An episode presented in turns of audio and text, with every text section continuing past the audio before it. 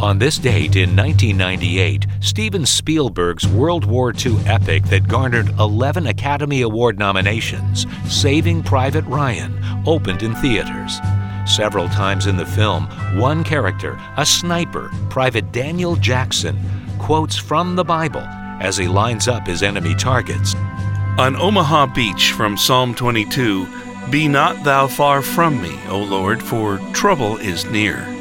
Later from Psalm 25 O my God, I trust in thee. Let me not be ashamed. Let not mine enemies triumph over me.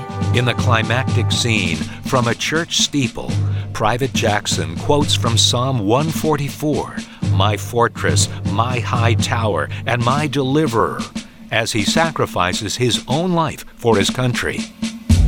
Engage with the Bible. Brought to you by Museum of the Bible in Washington, D.C.